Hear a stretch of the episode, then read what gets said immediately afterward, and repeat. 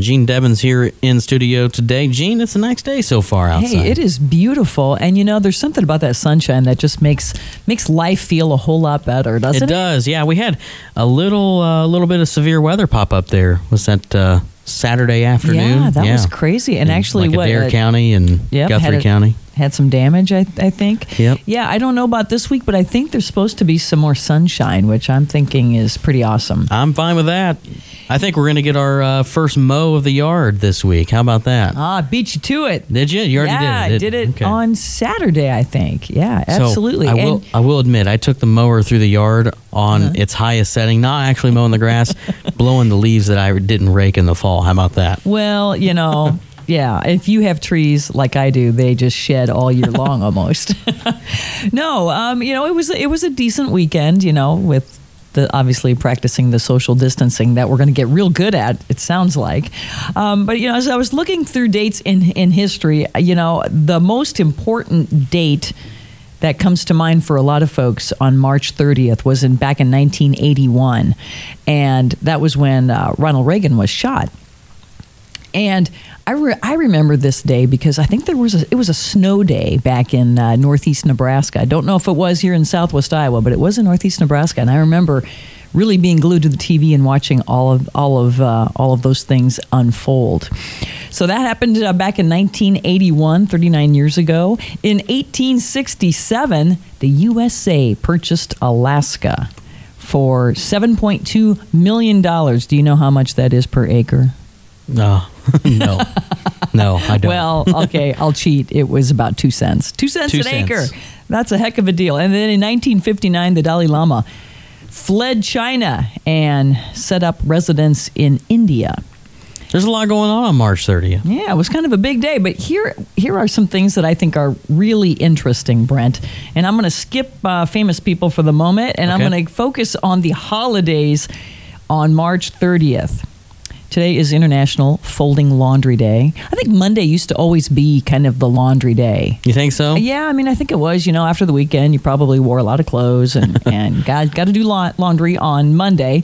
It's also National Doctors Day, which I think is super uh, appropriate with what's going on here. Um, just really recognizing all of the doctors and the medical advances and everything that doctors are doing today in our current situation. It's also take a walk in the park day, which is something that people can do if they're six feet apart. And if the parks are open, that's And if the parks thing. are open, that's yeah. true. There are some parks that are closed. Yep. Um, if you can do that, and then I thought this was, I just think these are really interesting, Brent. Virtual Vacation Day, Virtual vacation today. which huh? means you can't go anywhere really, but you can virtually. so you can pack snacks and you can pretty much sit uh, anywhere you want to and pretend that you're on a beach or in the Amazon rainforest or celebrating, I don't know, some other. Are you talking about one of those headsets, like technology wise, a Well, virtual reality? No, but that headset. But that is something that people can do. See, technology is really helping us out and being our friend during during this situation. Hey, believe it or not, we have a couple guests for the 940 slot this morning. Uh-huh. Um, just kind of a break from the coronavirus guests and news topics, things like that. So they're from New Jersey, Mm-hmm. uh, a couple, and they refurbished a bus and they took a trip all over the country over the last several months. Um, wrapped up that trip a couple months ago, but uh, they, they wanted they're sharing their story of what they saw across North America. So that that'll be their interview at 9:40 this That morning. sounds fantastic. So you can actually go with these people and have your virtual vacation with them. Right, that's right. See, isn't that what a what a great opportunity?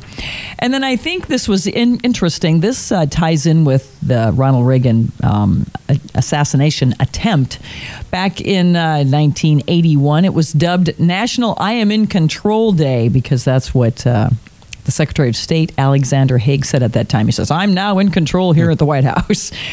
But, you know, really, there are a few things that really seem like they're in our control right now. Mm-hmm. So it's interesting that that is part of today as well. So, you're going to take your virtual vacation day today? No. Do you have to use a company vacation day to do that? I'm just kidding.